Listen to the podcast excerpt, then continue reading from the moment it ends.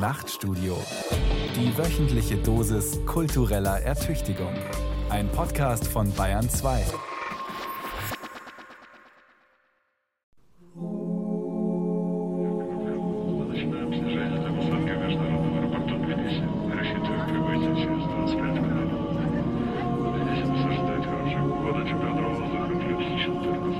You are visiting country where Sie besuchen ein Land, in dem vielleicht nicht alle, aber doch jeder zweite König ein Dichter war. Bei uns ist das ganz normaler Alltag, wenn sich Menschen durch Poesie, Musik und andere künstlerische Ausdrucksformen artikulieren. Georgier sind sehr expressiv. Das ist ein starker Charakterzug unseres Landes. This is a very strong character of our country, and you can see it everywhere. Dirty. Dirty. Und sie sprachen von den Georgiern als Superman, als große Trinker, große Tänzer, große Musiker, große Arbeiter und Liebhaber.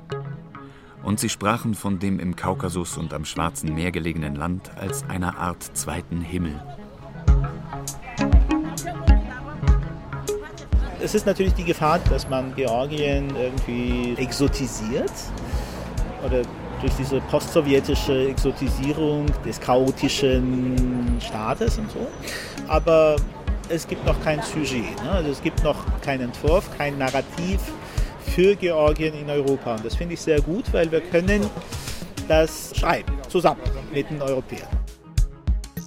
Vielleicht ist Georgien das Land, das den Menschen dazu bringt, ähm, Künstler zu sein oder poetisch denken oder fühlen. Also wir haben das Fortleben des äh, Imperiums in der Kultur, die äh, dann neue imaginäre imperiale Räume sucht. Ein imaginäres Europa, weil äh, Georgien redet mit Europa und äh, aber genau äh, auf der Sprache, auf der äh, das Land mit Russland oder mit der Sowjetunion gesprochen hat. We are an exotic ethnographic destination, so that we are a little bit barbaric, a little bit beautiful, a little bit nice climate, sunny Georgia, as they call it. Wir sind ein ethnografisch exotisches Land. Ein bisschen barbarisch, ein bisschen schön. Gutes Klima, sonniges Georgien.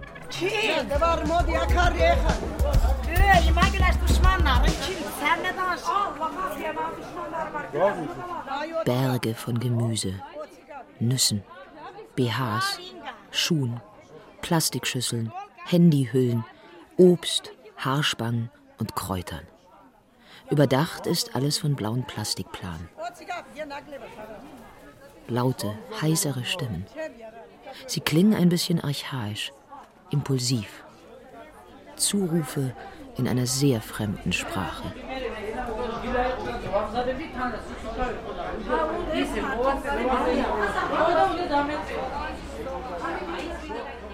Tbilisi. Hier im Stadtteil Varketeli spielt die Sprache Verstecken hinter lauter Kartons und Chinataschen. Verkauft wird alles. Von der Reizwäsche bis zum Scheuerschwamm. Deutschland gut, sprudelt die füllige Frau, bei der ich eine Haarspange kaufe. Weil sie kein Wechselgeld hat, muss ich gleich drei nehmen. Varketeli liegt in der Peripherie von Tbilisi, wie Tiflis hier heißt. Hinter verwohnten Plattenbauten, Tankstellen und abgewrackten, längst stillgelegten Fabrikanlagen erstrecken sich versteppte Felder. Gelbe Kleinbusse fliegen hin und her. Sie bringen schwer bepackte Frauen und Männer aus den umliegenden Dörfern und Städten nach Tbilisi. An der Haltestelle verkauft eine Matrone Turnschuhe und Tennissocken. Im Angebot Puma und Adibas.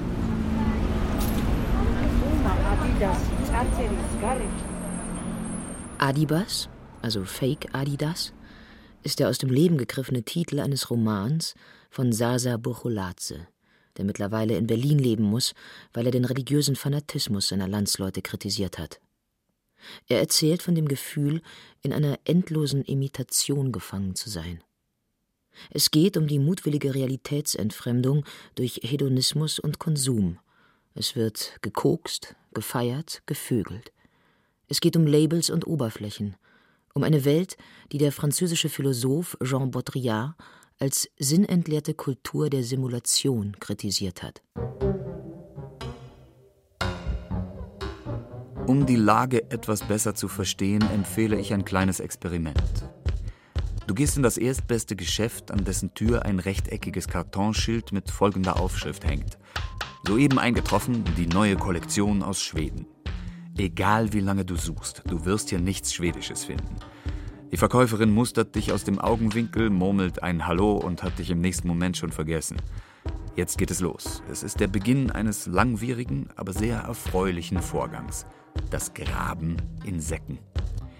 Wer sich auskennt, weiß, die Perlen findest du nur in den Säcken, nicht in der Auslage oder bei den Ständern. Schon nach circa 10 Sekunden ziehe ich aus dem ersten Sack einen Fendi-Sweater mit einem großen weißen F auf der Brust.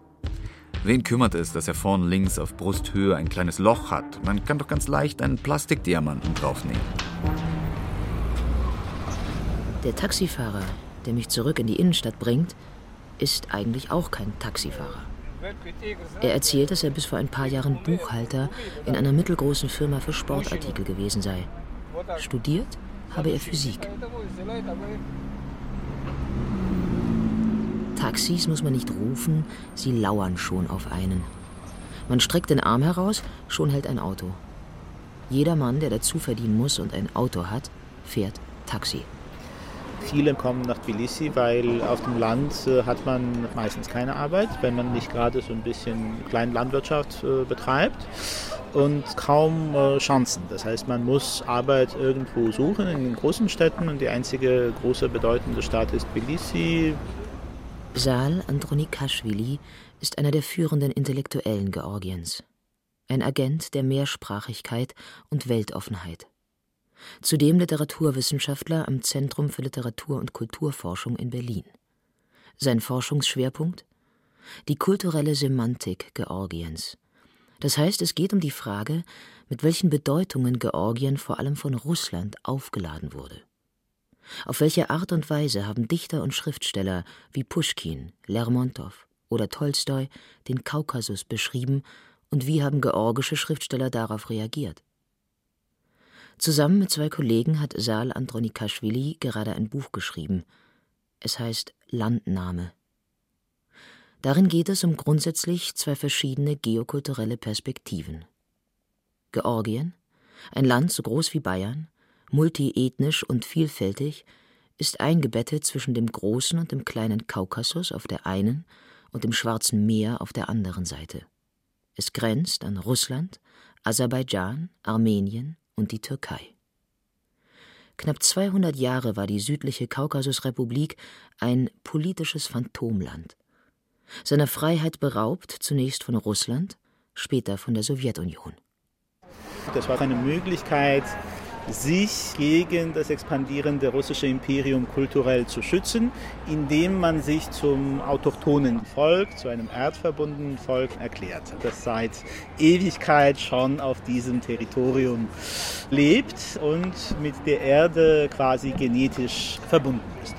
Und wenn man schaut auf die georgische Literatur von der Romantik, Mitte des 19. Jahrhunderts, bis zu gegenwärtigen Autoren sieht man sozusagen diese starke Verwurzelung. Und wenn man Georgien nicht von den Bergen und nicht von der Erde her, sondern vom Meer her denkt, dann bekommt man als Ergebnis kein Land, der sich durch seine Vergangenheit definiert, sondern viersprachig, weltoffen. Solches Georgien. Bis heute pendelt Georgien zwischen Weltoffenheit und konservativer Beharrlichkeit. Das Gleichgewicht ist heikel Georgien steht vor vielen Herausforderungen. Der Zerfall des sowjetischen Wirtschaftssystems führte zu großer Ungleichheit, die wiederum eine Ungleichzeitigkeit nach sich zieht. Die einzigen boomenden Branchen sind Tourismus und Immobilien. Wer davon ausgeschlossen ist, muss um sein Auskommen fürchten. Deswegen entwickelt sich das Land ungleichzeitig. Man kann von der europäischen Metropole, und das betrifft so einige Viertel in Tbilisi, in zwei Stunden plötzlich irgendwo im, ja, ich würde nicht sagen 19. Jahrhundert, aber auf jeden Fall so Anfang des 20. Jahrhunderts oder so ankommen. Also man hat gerade Elektrizität, aber vieles fehlt. Tbilisis Stadtbild spiegelt die Ungleichzeitigkeit. Die georgische Hauptstadt ist vielerorts eine Symphonie zusammenkrachender Holzbalkone, abbrechender Erker und einstürzender Dachstühle. Manche Häuser drohen zu kollabieren und müssen mit schweren Stützpfeilern und Eisengestänge aufrecht gehalten werden. Der eine Straßenzug verfällt, der nächste ist top renoviert und noch ein bisschen touristisch aufgehübscht. Die städtebauliche Zukunft indes hatte Ex-Präsident Michael Saakashvili schon mal vorweggenommen. Er ließ eine Handvoll exzentrischer Bauten in der Stadtbild klotzen. Gebäude schossen wie Pilze aus dem Boden, etwa die sogenannte Public Service Hall mit einem Dach in Form von Pilzhüten oder die röhrenartige Philharmonie am Ufer des Metquari. Auf verrückte Weise wirken diese aufmerksamkeitsheischenden Solitäre nicht einmal fremd. Widersprüche prallen in Georgien allemal aufeinander. In der urbanen Ungleichzeitigkeit spiegelt sich die soziale Spaltung des Landes.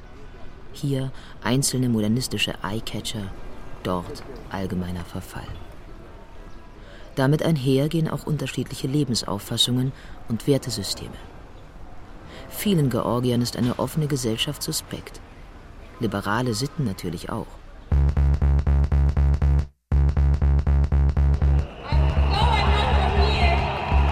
Zur Kraftprobe zwischen Traditionalisten und Liberalen kam es zuletzt im Mai 2018. Brutal durchgeführte Drogenrazzias und die temporäre Schließung des weit über die Grenze Georgiens bekannten Techno-Clubs Bastiani und des Gallery-Clubs hatten ein Beben ausgelöst. Hunderte Georgier, Nachtschwärmer, die Schwulen- und Lesbenszene und Menschen, die nicht verstanden, warum eine mit Maschinenpistolen bewaffnete Spezialeinheit einen Club voll tanzender Menschen stürmt. Eine bunte Schar von Regierungsgegnern also zog vor das Parlament und demonstrierte für Freiheit und liberale Werte. Zwei Tage lang verwandelte sich der Platz vor dem georgischen Regierungszentrum in eine politische Rave-Party.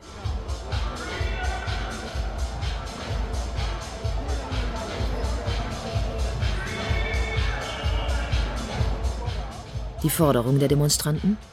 Rücktritt des Innenministers. DJs aus aller Welt solidarisierten sich. Ihr Slogan: Wir tanzen mit euch, wir kämpfen mit euch.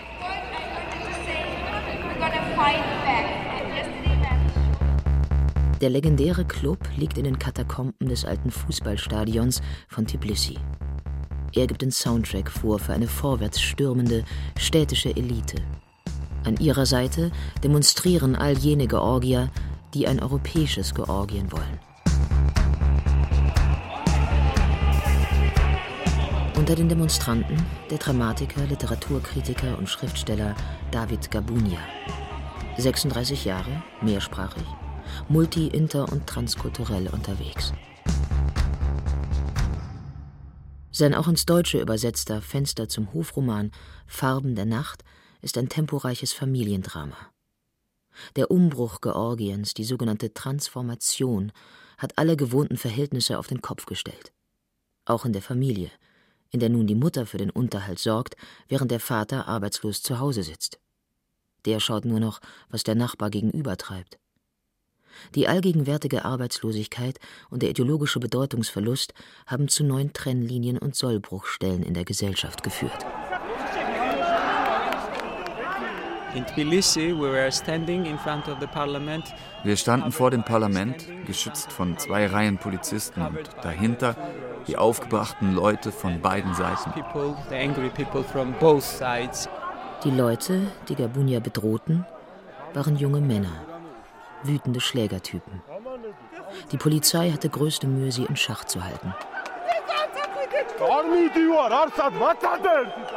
Von allen Seiten versuchte der Mob durch die Barrikaden zu brechen und so zu den Demonstranten vor dem Parlament durchzudringen.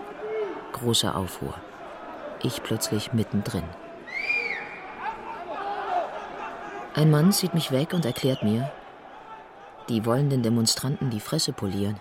Und am Ende mussten die liberalen Aktivisten unter Polizeischutz weggebracht werden und in Bussen fliehen. And in the end, the activists had to disperse and had to kind of escape this uh, in, in buses again.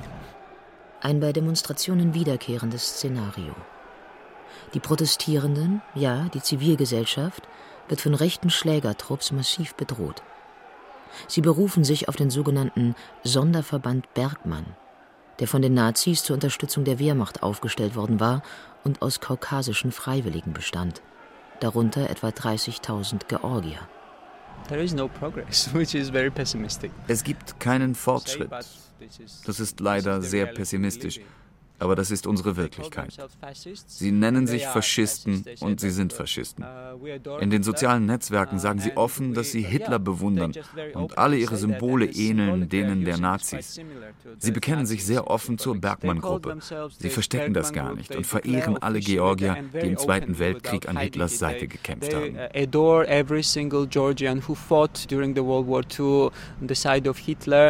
Am rechten Rand organisieren sich immer mehr Georgier. Die Gruppen tragen Namen wie Georgischer Marsch, Georgische Kraft, Nationale Erweckung oder Widerstand. Ihr Heimatgefühl ist Hass.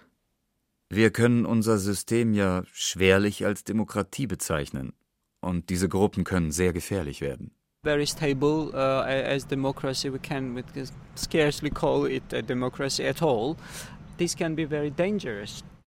Sie agitieren gegen vermeintliche westliche Dekadenz und Verweichlichung, verhöhnen Homosexualität und Emanzipation und propagieren einen orthodoxen, ultrarechten Nationalismus.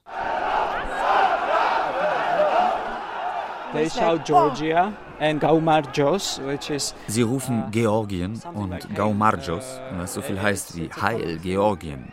Sie strecken dazu auch die rechte Hand nach oben. They use this gesture, right hand up, like Hitler. Für liberale Georgier steht fest, hinter dem rechten Mob steht das Putin-Regime. Destabilisieren im Dienste des Kreml. Russlands Einfluss läuft über massive Propaganda und antieuropäischen Gossip.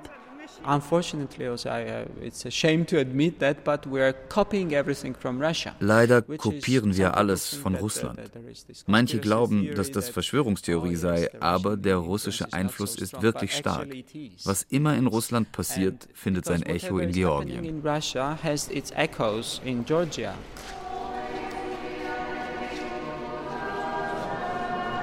Eine entscheidende Rolle in der Auseinandersetzung zwischen Aufbruch und konservativem Rollback spielt die orthodoxe Kirche.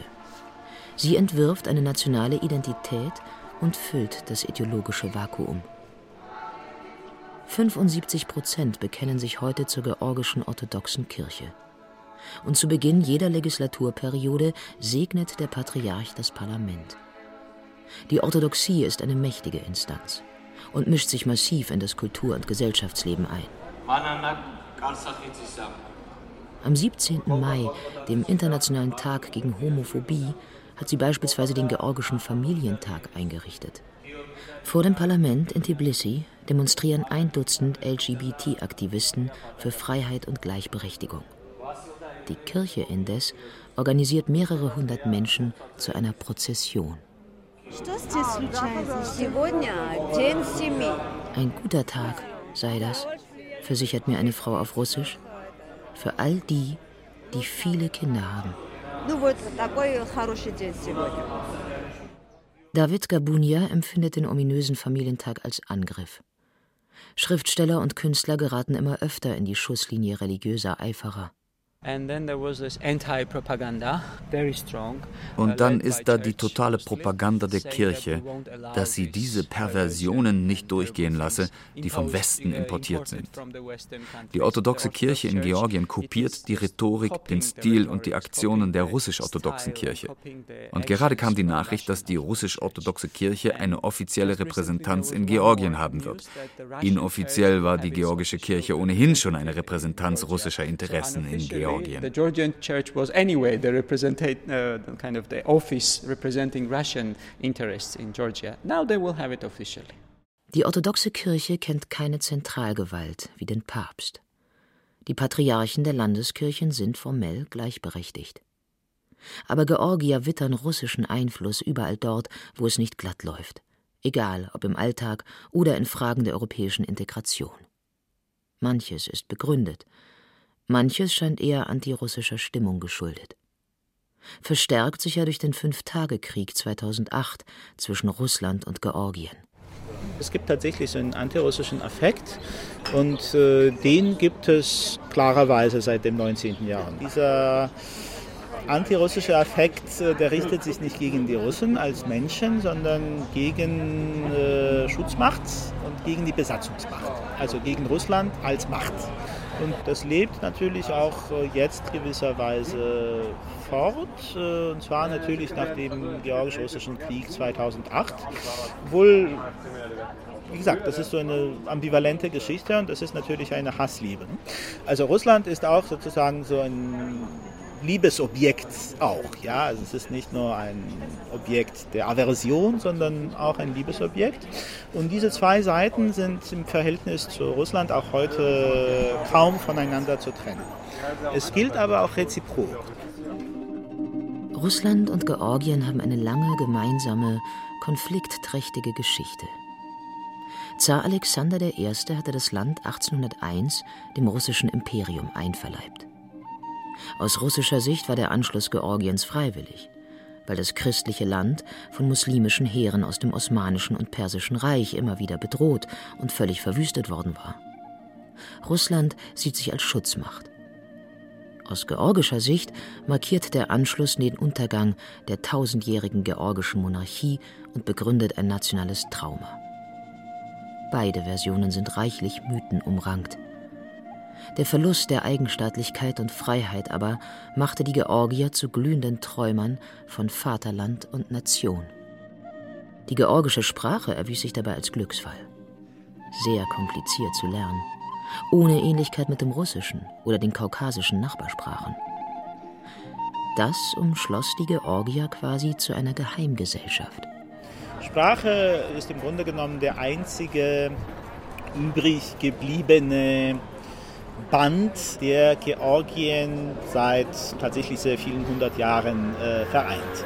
Diese Kultursprache ist Georgien, kann man so sagen. Ja? Ein Speicher der Geschichte, Speicher der Kultur würde komplett wegbrechen. Das war bewusst, äh, insbesondere im 19. Jahrhundert äh, hat Georgien gegen das russische Imperium im Grunde genommen seine kulturelle Hegemonie sozusagen behaupten können. Georgier wurden Sprachpatrioten. Georgisch schreiben, das hieß vor allem in der zweiten Hälfte des 19. Jahrhunderts, Teil einer Freiheitsbewegung zu sein und der Hoffnung auf Selbstbestimmung treu zu bleiben.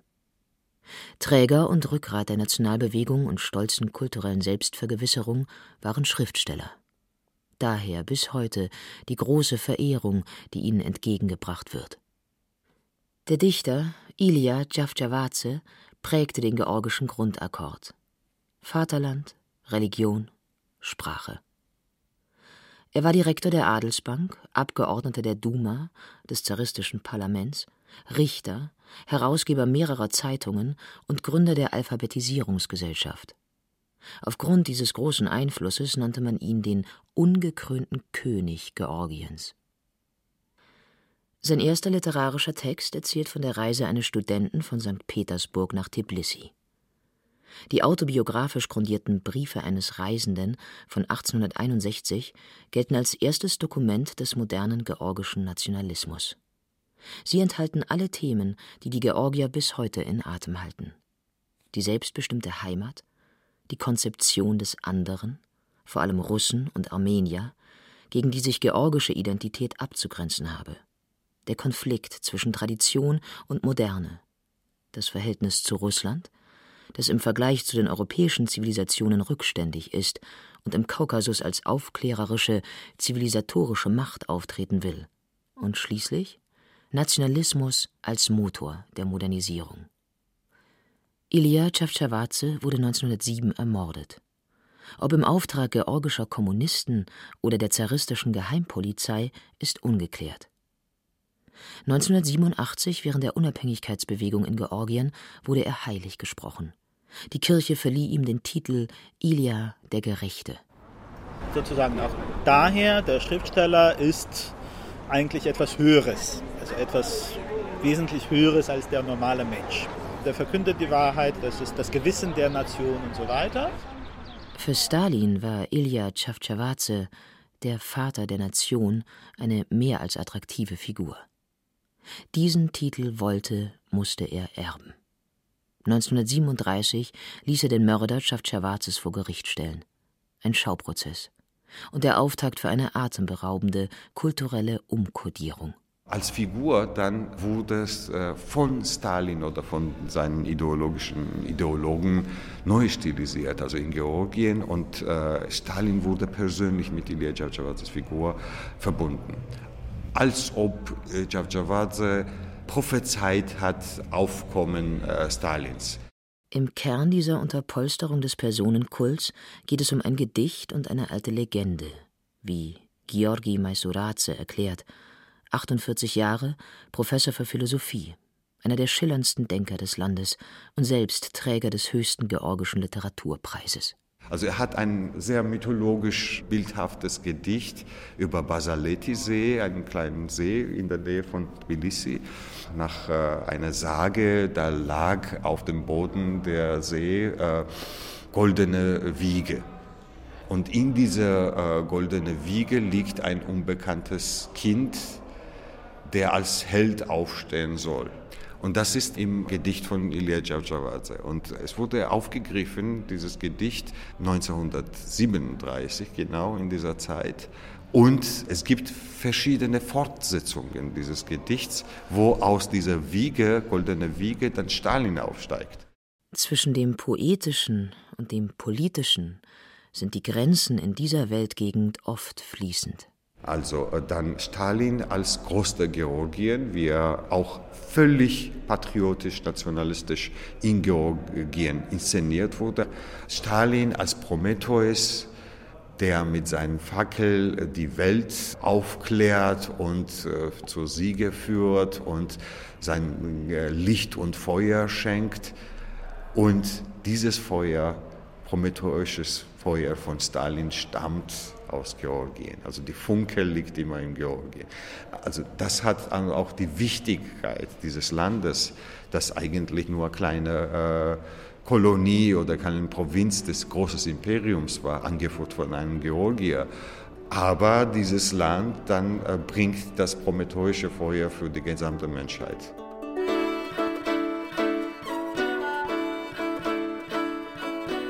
Eben noch eine prometheische Nation im Kaukasus, jetzt eine abgelegene Weltgegend. Ein bisschen sitzt den Georgiern dieser schmerzliche Bedeutungsverlust immer noch in den Knochen. Umfragen zufolge soll knapp die Hälfte der 3,7 Millionen Georgier an der Stalin-Verehrung nichts Obszönes entdecken können. Stalins Werke verkaufen sich gut. Sie liegen an vielen Buchständen aus. Man kann Büsten erwerben und das Museum in Stalins Heimatstadt Gori pflegt eine kniefällige Ausstellungsästhetik, die auch zu Lebzeiten des Generalissimus unbeanstandet durchgegangen wäre. Man kann hier Stalins Geburtsbett bewundern. In einem kaum auffindbaren, fast leeren Raum im Erdgeschoss wird dann auch noch, den neuen Zeiten geschuldet, den Opfern seiner Gewaltherrschaft gedacht. Also die gesamte Literatur Georgiens äh, des 20. Jahrhunderts, also ich meine Sowjetzeit, ist über Heimat, über historische Helden, über äh, das Blut, das gegossen wurde und das ist Zeichen der künftigen Siege. Also man könnte sich nicht mehr von diesen Bildern befreien. Und es gab keinen kritischen Umgang äh, mit den Bildern bis heutzutage gibt es kaum. Also nur einzelne Fälle, die sowjetische Vergangenheit kritisch betrachten können. Aber wie war mit dem Nationalismus? Wie kann man das kritisch bewerten und äh, kritisch analysieren? Nicht nur, dass wir das Opfer waren. Also genau das war die Ideologie äh, von Saakashvili auch von Gamsachurdi. Also wir als reines Opfer, unschuldig, unschuldige Opfer und äh, böse Imperien, die uns irgendwie kolonialisiert und erobert haben. Besuch im Nationalmuseum am Rustaveli-Prospekt, der platanenbestandenen Hauptstraße Tbilisis. Schulklassen und Reisegruppen werden durch die Ausstellungen zur georgischen Geschichte geführt. Im dritten Stock das Okkupationsmuseum. Es soll die sowjetische Epoche Georgiens dokumentieren. 70 Jahre Zugehörigkeit zur Sowjetunion werden hier als Besatzungszeit erzählt. Geschichte maßgeschneidert. Dabei waren, einmal abgesehen von Stalin und Beria, 20 Prozent der KGB-Offiziere Georgier. Auch der Vorsitzende des kaukasischen Büros der Bolschewiki, Sergo Orchonikidze, war Georgier. Zusammen mit Stalin organisierte er die Eingliederung von Aserbaidschan, Armenien und Georgien in die Sowjetunion. Nach der Unabhängigkeit, vor allem unter der rasant beherzten, bisweilen kopflosen Präsidentschaft von Michael Saakashvili, wollte man davon nichts mehr wissen. Das war die Politik von Saakashvili, Georgien als reines Opfer darzustellen ob äh, die Georgier selber nicht beigetragen haben, dass Georgien wieder Teil äh, des äh, modernisierten, sowjetisierten russischen Imperiums wurde. Und man vergisst und überdeckt die historischen Tatsachen, dass eigentlich diese elfte Armee die äh, ganze Kaukasus wieder erobert und einverleibt äh, hat, äh, mit Russland äh, von Georgien angeführt war. Und äh, Ganz viele Georgien in der Führung des sowjetischen Systems standen ganz, ganz, ganz oben. Stalin, Beria, Orjonikidze, also die wichtigsten Figuren. Architekten dieses Systems waren Georgier und selbst in Georgien ganz viele Menschen waren Parteimitglieder. Trotz der Verfolgung, trotz der äh, Terrorpolitik und trotz diesem ganz viele menschliche Opfer.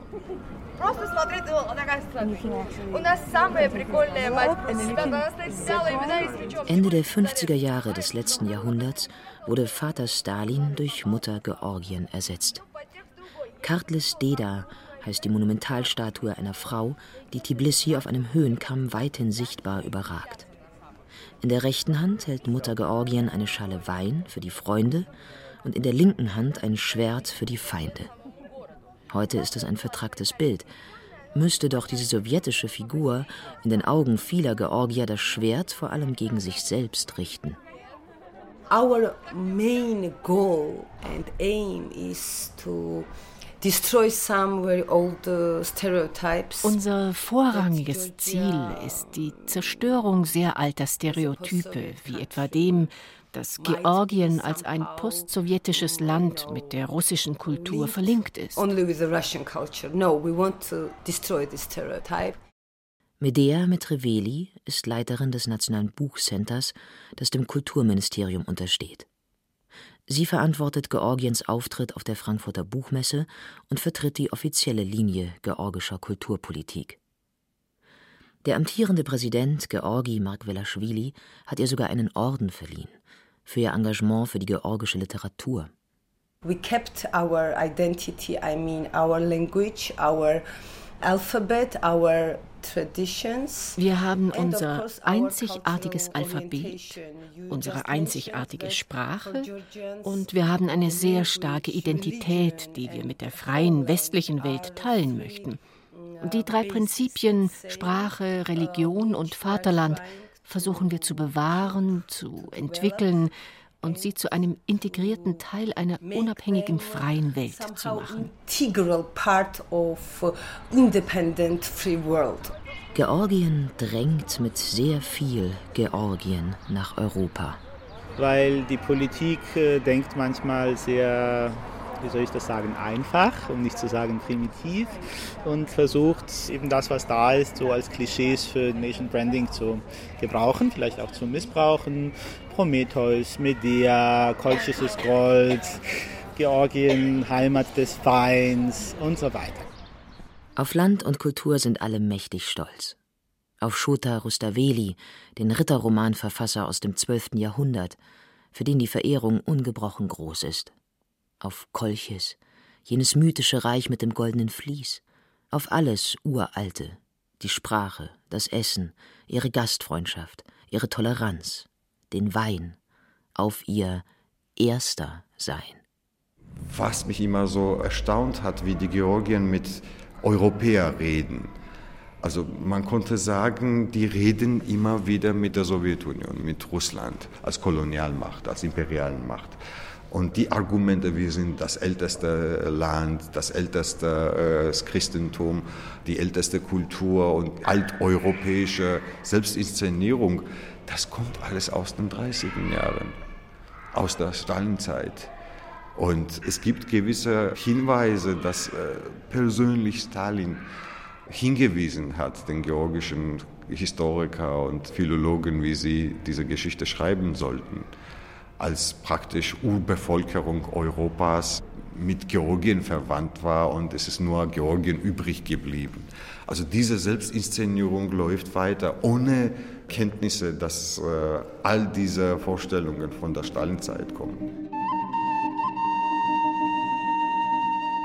In seinem Buch Schatten auf dem Weg erzählt Aka Mochiladze unbekannte Geschichten aus der Sowjetunion. Der 1966 geborene, vielgelesene Journalist und Autor beschreibt, wie sich das patriotische Pathos der Georgier nach Stalins Tod vom Kreml und Stalin auf den mittelalterlichen Herrscher David, den Erbauer, und das Kloster Gelati übertragen hat. Die Vergangenheit wurde jeden Tag sakralisiert, die absolut heldenhafte, absolut besondere, absolut unvergleichbare georgische Vergangenheit wurde dermaßen folklorisiert, dass sie es bis in die Trinksprüche schaffte. Das war die Widerstandsfront und ein deutliches Zeichen der Außerordentlichkeit der Nation, die es trotz der schwierigen Lage geschafft hat, ihr Genie zum Ausdruck zu bringen. Georgien nahm innerhalb der Sowjetunion sowieso eine Sonderstellung ein – das bedeutete mitunter, dass in der Kunst seit den 70er Jahren mehr erlaubt war als in den anderen Sowjetrepubliken. War es die Lage am Rande des Imperiums oder hatte das andere Gründe? Da gab es noch etwas. Seit Stalins Zeiten wurden fast alle Ausländer, die in die Sowjetunion kamen, auch nach Georgien gebracht. Ich glaube, dass die Gründe dafür in der georgischen Gastfreundschaft und der südlichen Exotik zu suchen waren, da man davon ausging, dass man sich hier um die Gäste gut kümmern würde.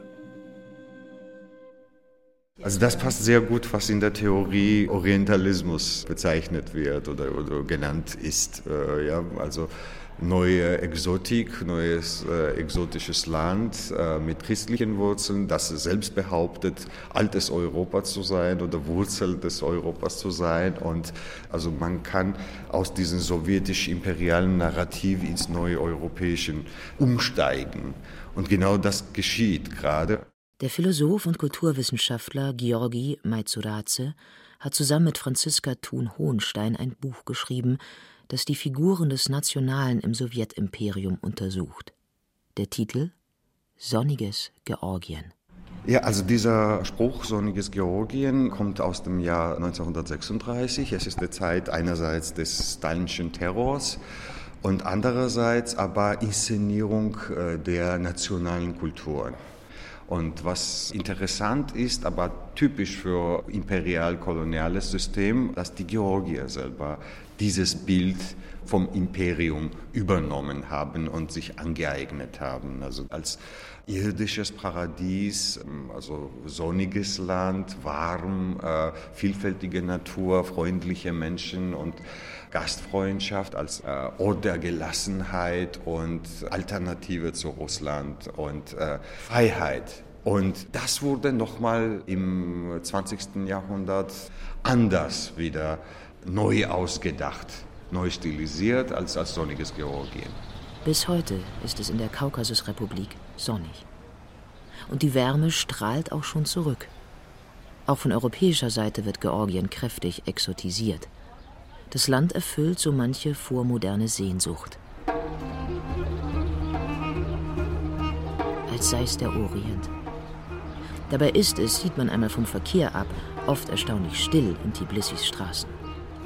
Das Leben spielt sich hier eher in den Hinterhöfen ab, die hier italienisch heißen. Für die Russen begann in Georgien der Süden, der Orient. Selbst der triste Sozialismus nahm sich anders aus unter Weinranken und Oleanderblüten. Ihr seid nicht Westen und nicht Osten, nicht Paris und nicht Bagdad. Hatte der russische Dichter Ossip Mandelstam den Georgier 1922 zugerufen. Er mag darauf angespielt haben, dass zwischen dem Schwarzen Meer und den schneebedeckten Gipfeln des Kaukasus nichts so ist, wie es scheint. Der Schriftsteller Clemens Eich formulierte es in den 90er Jahren so. Die Georgier laufen verkleidet herum, mit einer anderen Geschichte im Kopf, als ihre Kleider erzählen. Das ist Umbruchszeit, also in den 90er Jahren. Und ähm, seitdem wurde vielleicht viel verändert, aber trotzdem das Thema, das ist jetzt genauso. Und auch Georgien strebt mit allen Händen und Füßen zu Europa, zu Westen. Das ist unsere Identität, wenn man georgische Kultur betrachtet. Die Werte, die liberale Werte, die Georgien getragen hat und heute auch trägt. Nana Ekftimischwili, 40 Jahre, Regisseurin, Schriftstellerin, lebt zwischen Berlin und Tbilisi. Zusammen mit ihrem Mann, dem Regisseur Simon Groß, betreibt sie mehrere Eisdielen in der georgischen Hauptstadt. Ihr gemeinsamer Film Die langen hellen Nächte wurde 2014 als georgischer Beitrag für die Oscarverleihung ausgewählt. In ihrem aktuellen Film Meine glückliche Familie geht es um eine Frau in der Lebensmitte, die plötzlich auf die Idee kommt, ihre Familie zu verlassen. Familie, das sind drei Generationen unter einem Dach. In Georgien gelebter Alltag. Die meisten Frauen mussten schon äh, sehr darum kämpfen, dass sie überhaupt arbeiten können, dass sie unterstützt werden in der Familie mit Kindern. Also es ist alles zusammen ein Organismus und jeder mischt sich ein in Angelegenheit der anderen. Und ähm, es ist auch gewisse Glück dabei in diese Zusammensein und in diese Zusammenleben. Aber es fehlt natürlich das Private, das eigene, das Ich, was viele Jahre benachteiligt wird. Gesellschaft im Umbruch, im Aufbruch. Nur, wohin geht es? Die Stimmung ist aufgeheizt. Nicht nur, weil sich Frauen nicht mehr so still und selbstverständlich in die ihnen zugeschriebene Rolle fügen. 2015 hat Ekftimischwili ihren ersten Roman veröffentlicht, Das Birnenfeld. Er wurde 2018 auch ins Deutsche übersetzt. Es ist eine autobiografisch grundierte Geschichte, Nana Ekftimischwili ist neben einem Kinderheim am Stadtrand von Tbilisi aufgewachsen. Und dann letzter Punkt, wo ich gedacht habe, so jetzt werde ich das Buch darüber schreiben, war, als ich dann ähm, nach mehreren Jahren äh, Deutschland nach Georgien zurückgekehrt bin und ich habe diese Kinder, diese erwachsene Kinder auf der Straße gesehen habe und äh, wo ich eine, auch eine Frau gesehen habe, die gebettelt hat, die damals Kind war und mit dem ich auch gespielt habe und ähm, ja, deswegen wollte ich diese ganzen Erinnerungen von damals zusammengebracht. Es gibt in der Schriftstellergeneration der heute 40-Jährigen ein großes Zeitzeugenbewusstsein. Die Spätphase des sowjetischen Regimes wird der privaten Erfahrung gegenübergestellt. Wie sahen sie aus, die sowjetische Kindheit und sowjetische Jugend? Dabei geht es auch um eine Form von Selbstvergewisserung. Zum einen, dass man trotz allem lebendig war zum anderen schreibt man sich ein in einen Diskurs, der fiebrig darum kreist, inwieweit das sowjetische Erbe dem Aufbruch in die liberale Demokratie im Wege steht. It's very hard heritage. To be post-Soviet country, it's very hard heritage. Es ist ein sehr hartes Erbe, ein postsowjetisches Land zu sein. Und man kann das nicht in 25 oder 30 Jahren abschütteln. Das Blut muss ausgetauscht werden. Ich gehöre zu der Generation, die in der Sowjetunion geboren wurde. Und meine Freunde und ich tun unser Bestes, um unser Land europäischer zu machen. Aber die Generation meiner Tochter, sie ist 18, wird die kulturelle Revolution in Georgien anstoßen. Ich meine eine positive Entwicklung. Nur diese Generation kann das vollbringen, denn sie haben überhaupt keinen Bezug zur Sowjetunion und verstehen nicht, was das heißt. Only this generation can uh, do this cultural revolution. It's very, very important because they don't have any link with Soviet Union. They even can't understand what does it mean.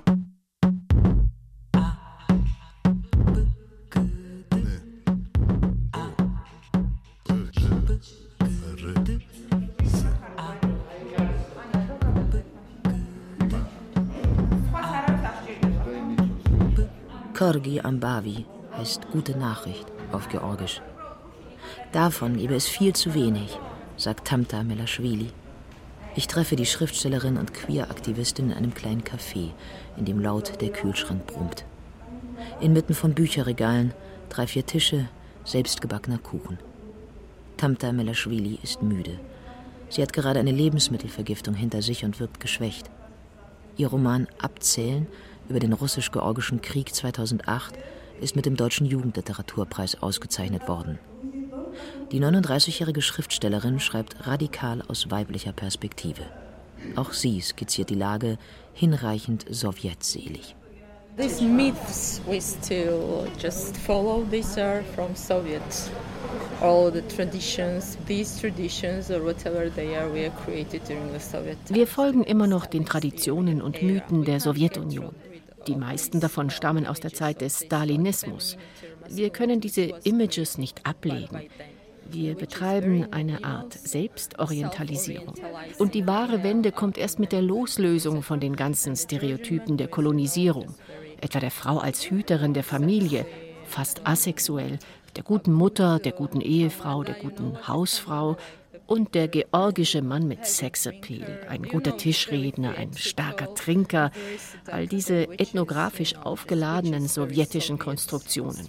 Wir haben ein Recht, uns davon frei zu machen. We have the right to be free from these colonialist images of a Georgian man and woman. Wenn alle Emanzipationsbestrebungen auf teilweise harschen Widerstand treffen, dann weil sie zu einer Welt gehören, die der Lebenswirklichkeit vieler Georgier fremd ist. Die Fixierung auf alles Sowjetische als Fatum, die Befreiung vom Muff der autoritären Heimat übersieht bisweilen, dass das Schicksal womöglich inzwischen die Gestalt gewechselt hat. Der waltenden Macht der Wirtschaft, und in Georgien ist das ein brutaler Neoliberalismus, entkommt niemand.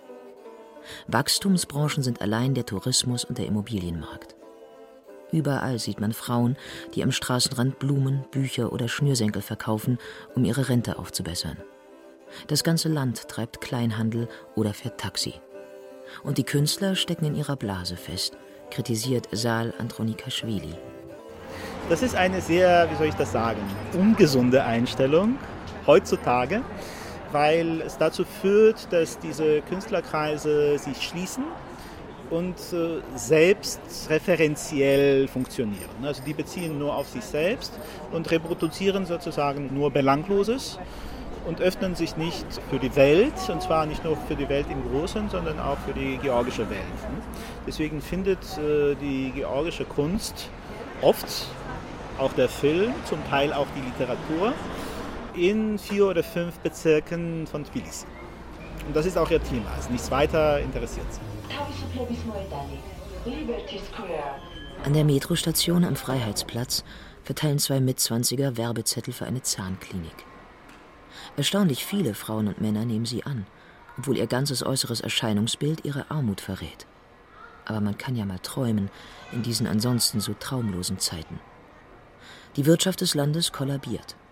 Herausgebildet haben sich oligarchische Strukturen mit wenigen Superreichen und vielen Menschen, die von der Hand in den Mund leben und nichts mehr wünschen, als den Demütigungen der Armut zu entfliehen. In prekären, unsicheren Situationen sind Menschen nicht für den Fortschritt aufgeschlossen. Wer Angst hat und ständig mit der Härte des Überlebens konfrontiert ist, idealisiert die Vergangenheit und wünscht sich, dass es wieder so wird, wie es einmal war. Ob es so war, spielt keine Rolle. Königreich hin, Sowjetunion her.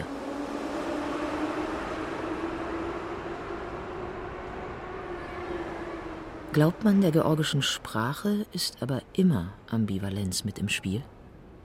Saal Andronikaschwili hat denn auch ein Lieblingswort. Dieses Wort heißt Shemo Mechama.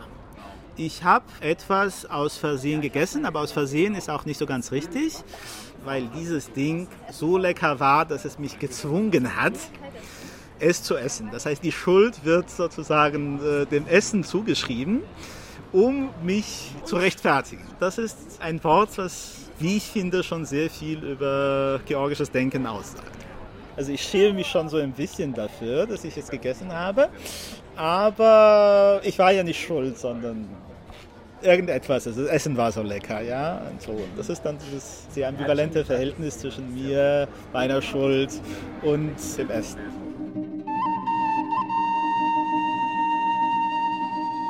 Möglich, dass die große Verehrung der Georgier für Schriftsteller auch daher rührt, weil sie es sind, die die Ambivalenz der Sprache wie des Lebens manchmal aufzulösen vermögen.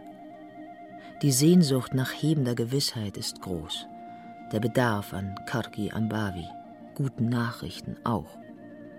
Der romantische Lyriker Nikolaus Baratischvili schrieb im 19. Jahrhundert in seinem Gedicht Merani ganz eindeutig von Zuversicht und Glück. Schlecht kann es niemals enden, wonach die Seele sich verzehrend jagt. Der ungangbare Weg, durch dich gebahnt, mein Ross wird bleiben, und nach mir wird dem Bruder der schwere Weg ein leichtes sein. Und unerschrocken wird sein Pferd an seinem finsteren Geschick vorüberjagen. Wenn ich das nicht schaffe, diesen Weg zu gehen, dann wird zumindest der, der hinter mir kommt, äh, zumindest diesen meinen Weg gefunden haben und der wird es leichter haben. Es gibt keine definitive Tragik. Ne? Die wird ja immer durch eine Weltbejahung kompensiert. Immer. Die beste Kargi Ambavi, also die beste gute Nachricht aus Georgien, wäre es, wenn sich die liberale Demokratie durchsetzen und als tragfähig erweisen würde. Das hängt wesentlich von ihrer sozialen Verantwortung ab. Enttäuschung, Wut, Desorientierung, Feindbedarf und militante Frömmelei findet man in all jenen Ländern, in denen sich alle Sicherheiten in Luft aufgelöst hatten und Oligarchen und Bürokraten ungestraft walten und schalten konnten. Darüber hinaus gäbe es viele weitere Kargi Ambavi, etwa wenn es weiter gelingt, die Routinen der Selbstverständigung als politisches Opfer aufzubrechen und historische Verantwortung zu übernehmen. Die gute Nachricht ist, dass es eine starke Zivilgesellschaft gibt, die mutig und entschieden für eine aufgeklärte politische Basiskultur kämpft.